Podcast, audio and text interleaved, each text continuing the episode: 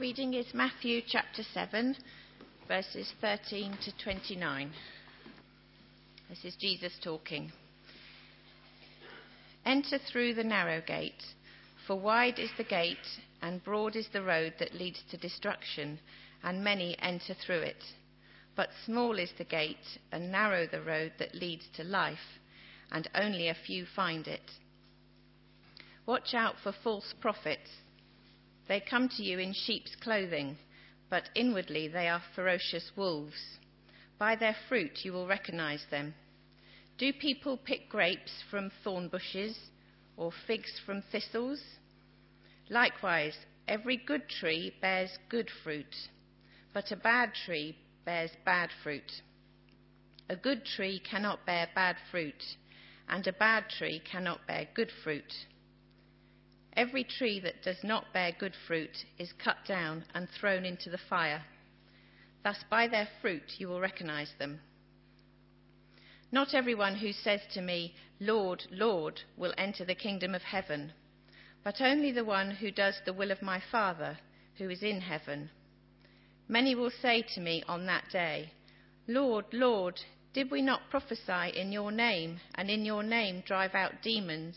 And in your name perform many miracles. Then I will tell them plainly, I never knew you. Away from me, you evildoers. Therefore, everyone who hears these words of mine and puts them into practice is like a wise man who built his house on the rock. The rain came down, the streams rose, and the winds blew and beat against that house. Yet it did not fall because it had its foundation on the rock. But everyone who hears these words of mine and does not put them into practice is like a foolish man who built his house on sand. The rain came down, the streams rose, and the winds blew and beat against that house, and it fell with a great crash.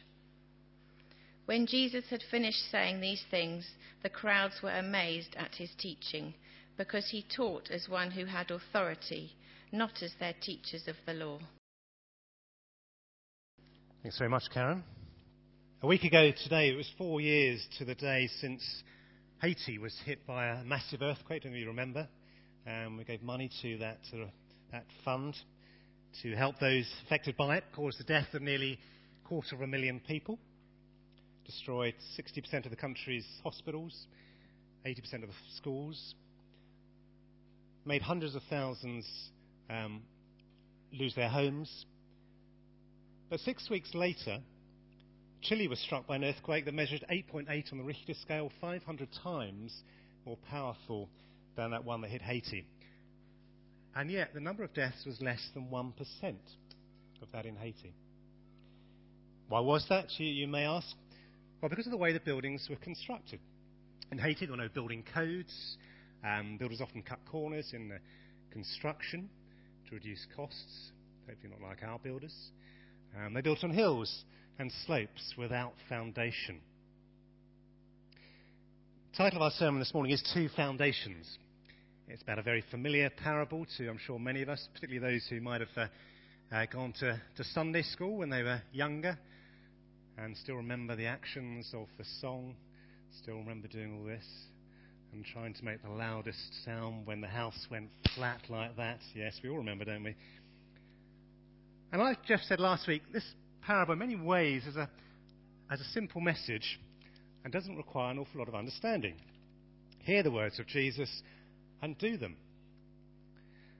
But the key to a fuller understanding of these parables, as with much of the Bible, is looking at the context around it. What is going on around this parable? What prompted Jesus to tell the parable. And that's why Karen read out that, that passage beforehand.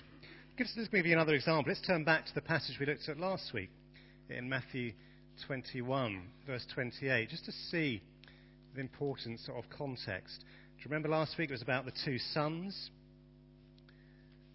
And what was, what was the context here? What was going on beforehand? Well, in the previous section, starting in 23, the authority of Jesus was being questioned by the chief priests and the elders. And it's that that prompts Jesus to tell you this, this parable. And after he said the parable about the two sons, he then finishes in verse 31 saying, Which of the two did what his father wanted? the first they answered. Jesus said to them, I tell you the truth, the tax collectors and the prostitutes are entering the kingdom of God ahead of you. For John came to, te- to you to show you the way of righteousness, and you didn't believe him. But the tax collectors and the prostitutes did. And even after you saw this, you didn't repent and believe him. So the context there tells us the passage is about accepting the authority of Jesus. The tax collectors and prostitutes didn't accept it. They led their lives their way. But when they saw the error of their ways, they repented, they turned to Christ, and they accepted his authority. The chief priests, on the other hand, claimed to accept the authority of God.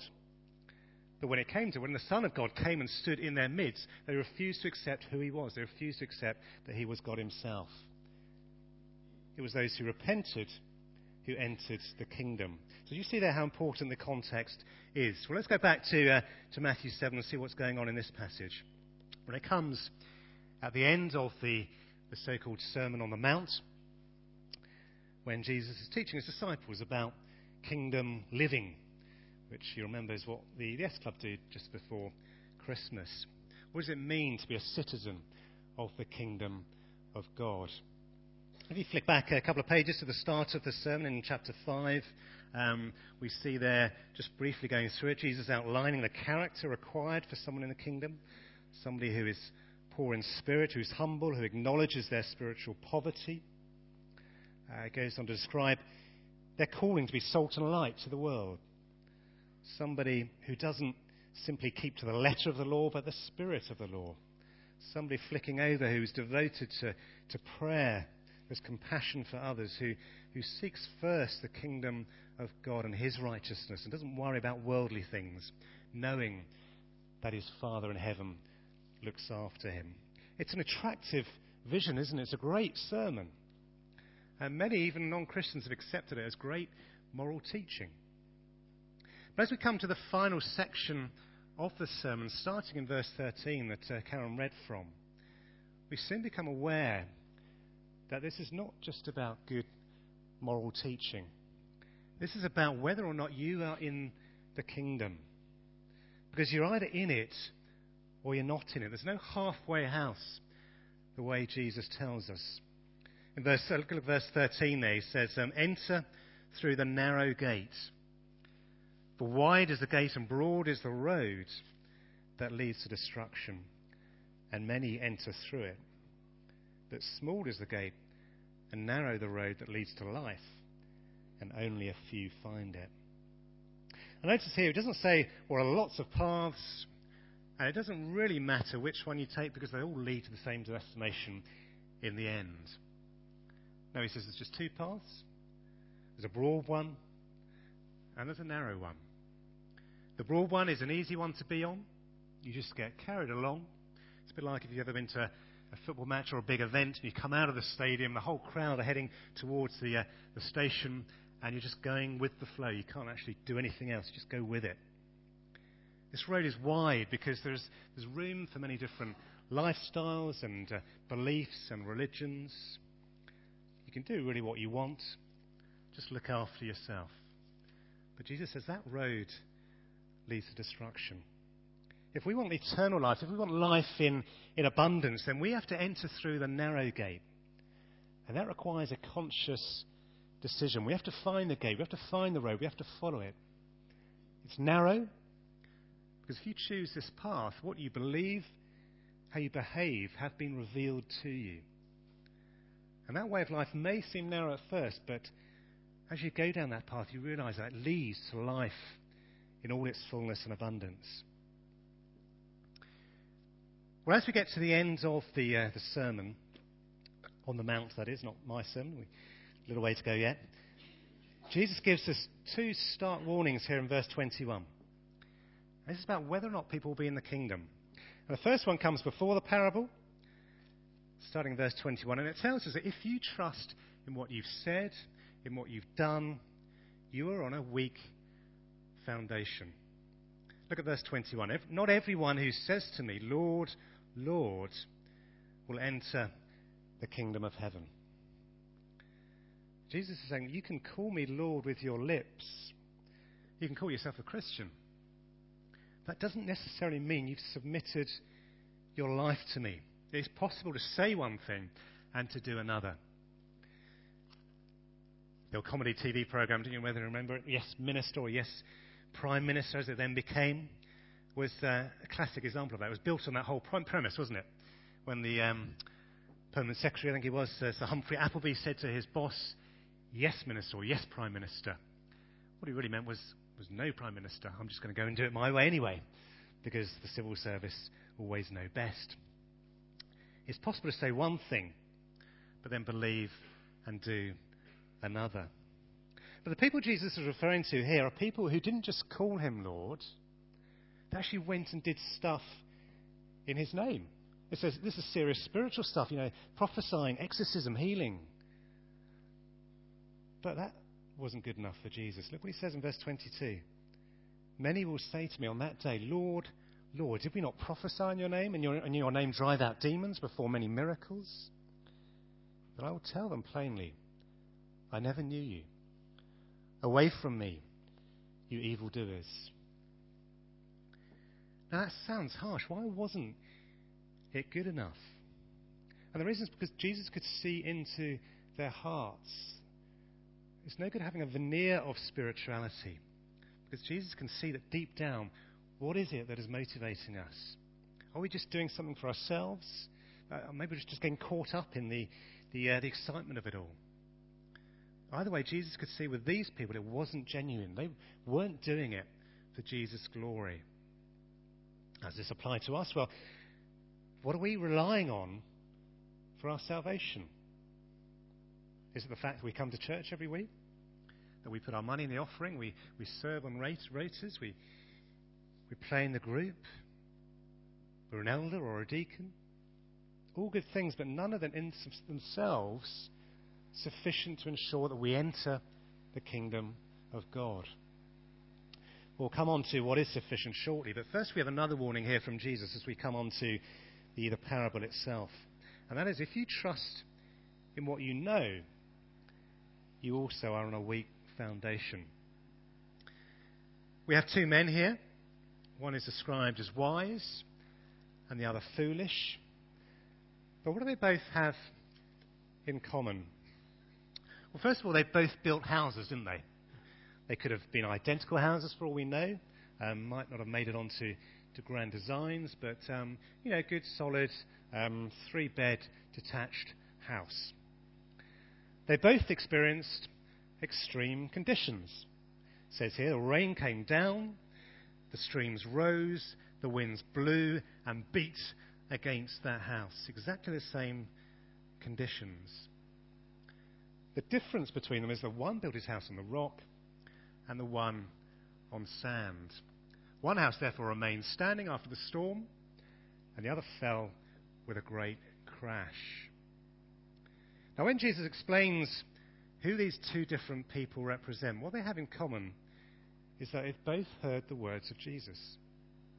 But they both, both don't enter the kingdom of God. Now, what that clearly means is that hearing the words of Jesus and knowing them again in itself is not sufficient.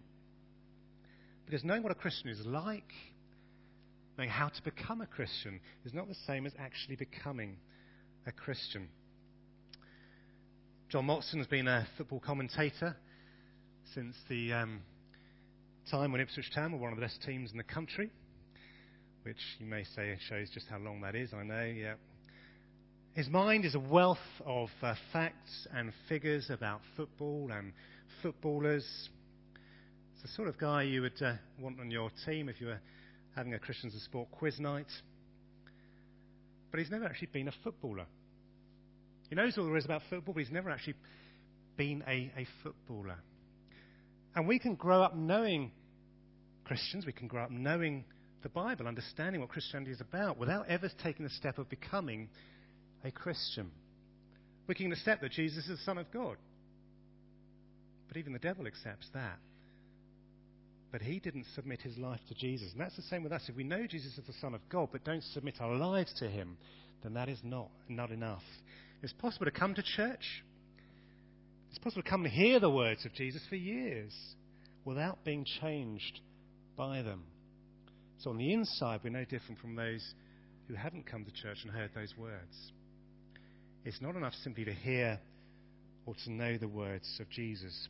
So, what do we need then for a firm foundation? Well, if you trust in Jesus, if you seek to obey him, then you are on a firm foundation. Have a look at how Jesus describes the wise man. He says, Therefore, everyone who hears these words of mine and puts them into practice is like a wise man who built his house on the rock. Literally, it's everyone who hears my words and does them. Everyone who hears my words and does them. Now, you might be thinking at this point, well, hang on, I thought you said it wasn't about what we do. Now you're saying almost contradicting yourself. Well, what I think he's getting at here, I think the clue is back in verse 21. Because look what it said there. Not everyone who says to me, Lord, Lord, will enter the kingdom of heaven, but only he who does the will of my Father who is in heaven. Doing the words of Jesus and doing the will of the Father are pretty much the same thing.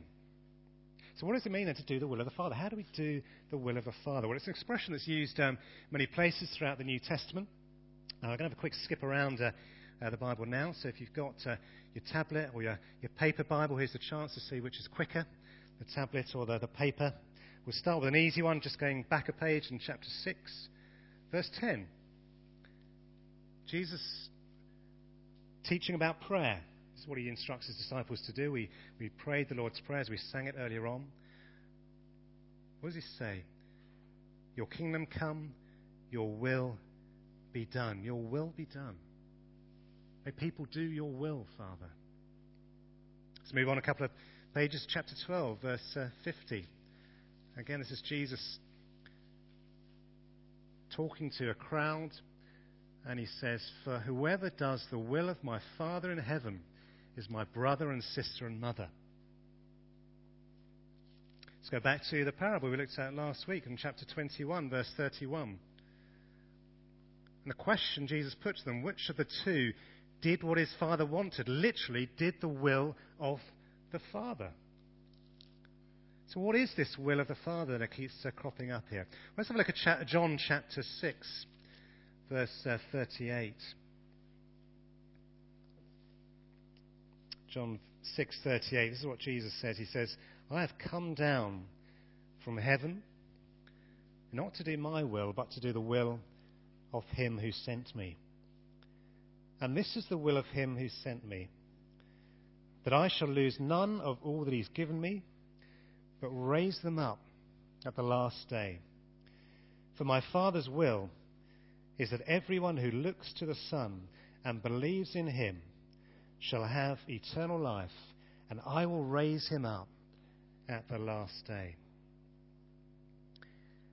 Jesus came to do the will of the Father, which was to, to make it possible for us to have eternal life, to make it possible for us to be raised up at the last day, the day of judgment.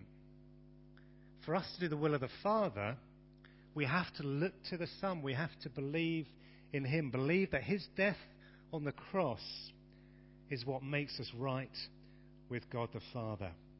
Because He took the punishment we deserved on the cross. He enabled us to be forgiven, to enjoy eternal life. And that is what we celebrate when we come around the Lord's table, as we will do shortly the death of Christ on our behalf. If we look to anything else, then it won't be enough. And that is why Jesus said, I'm not interested in your prophecies, your miracles. I'm not interested if you've read through the Bible every day for the last 20 years. If you've not put your trust in me, that doesn't count for anything. The big question for all of us is when we stand before Jesus on the day of judgment, will we stand or will we fall? And the answer depends on whether we look to Jesus or whether we look to ourselves. And any answer to the question, why should I let you into my kingdom? Any answer that begins with the words, well, because I, is not going to hold much ground. The answer is it's because you died for me. And that is, sounds like a very simple thing, doesn't it? But it's a very hard thing to do, isn't it? If we go back to the two men and their, their houses, why would you choose to build your house on sand if you could build it on rock? Maybe because it's quick, quicker. Maybe because it's cheaper. Maybe because it's closer to the beach. The one on the, the rock was up the hill, and you want to get down to the beach early in the morning, get your, your, your towel out, Either way, the foolish man probably didn't think that the foundation really mattered. He probably didn't think that there would be a massive storm that would come along and wipe out his house. I don't think people who choose not to trust in Jesus do so because they think that trusting themselves is going to give them a better chance on the day of judgment. It's more because they don't actually believe there will be a judgment. It's Noah's Ark all over again, isn't it? How did people respond to Noah when they saw him building an ark? When there was no sign of rain, they probably mocked him. They just carried on eating and drinking. And in that sense, nothing's changed, is it? Now, I'm not sure the storms here are necessarily just about judgment. They could also be the storms of life, could be health issues, could be bereavement, could be financial problems. And what those storms do when they come along is test the genuineness of, of our faith. Do we still trust in God when He takes away everything that is dear to us? Those words in the Bible about God being our rock, our, our refuge, our, our fortress, our deliverer. We've heard them so many times, but have we believed in them? Have we really trusted in them? You know, when Job said, The Lord gives, the Lord takes away, blessed be the name of the Lord, do we just think, well, that's, that's, that's Job, that's, that's not really for, for me. I don't have to believe in that as well, surely. Or as the American football coach said to his team in the clip we saw a couple of weeks ago in that um, film, if we give all our effort to the Lord, we do it for His sake, and we go out on that pitch, if we win, we praise the Lord. If we lose, we still praise the Lord. The storms of life test our faith in the sense of testing whether we can still trust in God in all situations. They also test us in the sense can we still live the Christian life? Can we still show the Christian character that, that God wants us to, to show? As we've looked at briefly in, the, in this Sermon on the Mount, it's an amazing moral lifestyle that Jesus describes. And our ability to live that life is not a test as to whether we, we get into the kingdom, but it does indicate the genuineness of our conversion. Are we seeking to live by the Spirit day by day? Are we seeking to become more like Christ, more like the character that is described in this Sermon on the Mount? Because part of the test of our our genuineness is our fruit. Have a look at, back at verse 15 in chapter 7. There's that warning about false prophets. How will we recognize them? And the answer is by their fruit, you'll recognize them. Look at their character. Are they still able to rejoice and be glad when people persecute them? Are they forgiving? Are they focused on, on heaven or just on, on earth? Well, as we do come to an end of this sermon now, um, let me leave you with a question. What foundation are you building your life on? How strong will it be when the, the storms of life come?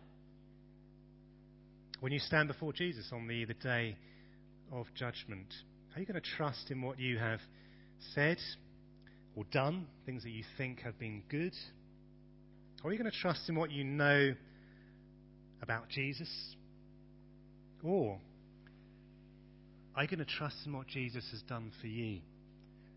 And are you going to seek to obey him with all your life? For my Father's will, he says, is that everyone who looks to the Son and believes in him shall have eternal life, and I will raise him up at the last day. Well, if you do trust in Jesus as your Lord and your Saviour, do please join us now as we come to the Lord's Supper and remember Jesus' sacrifice for us. If you're not yet at that point, it's really good to have you with us, and do please stay uh, for this. Um, but do just let the plate and the cup pass at the, the appropriate moment. But before we do come to the table, we're going to sing again. It's um, uh, a hymn, a well known hymn, in which we Sing of the rock of ages that was cleft for me. Let me hide myself in thee. And later on, nothing in my hand I bring, simply to thy cross I cling.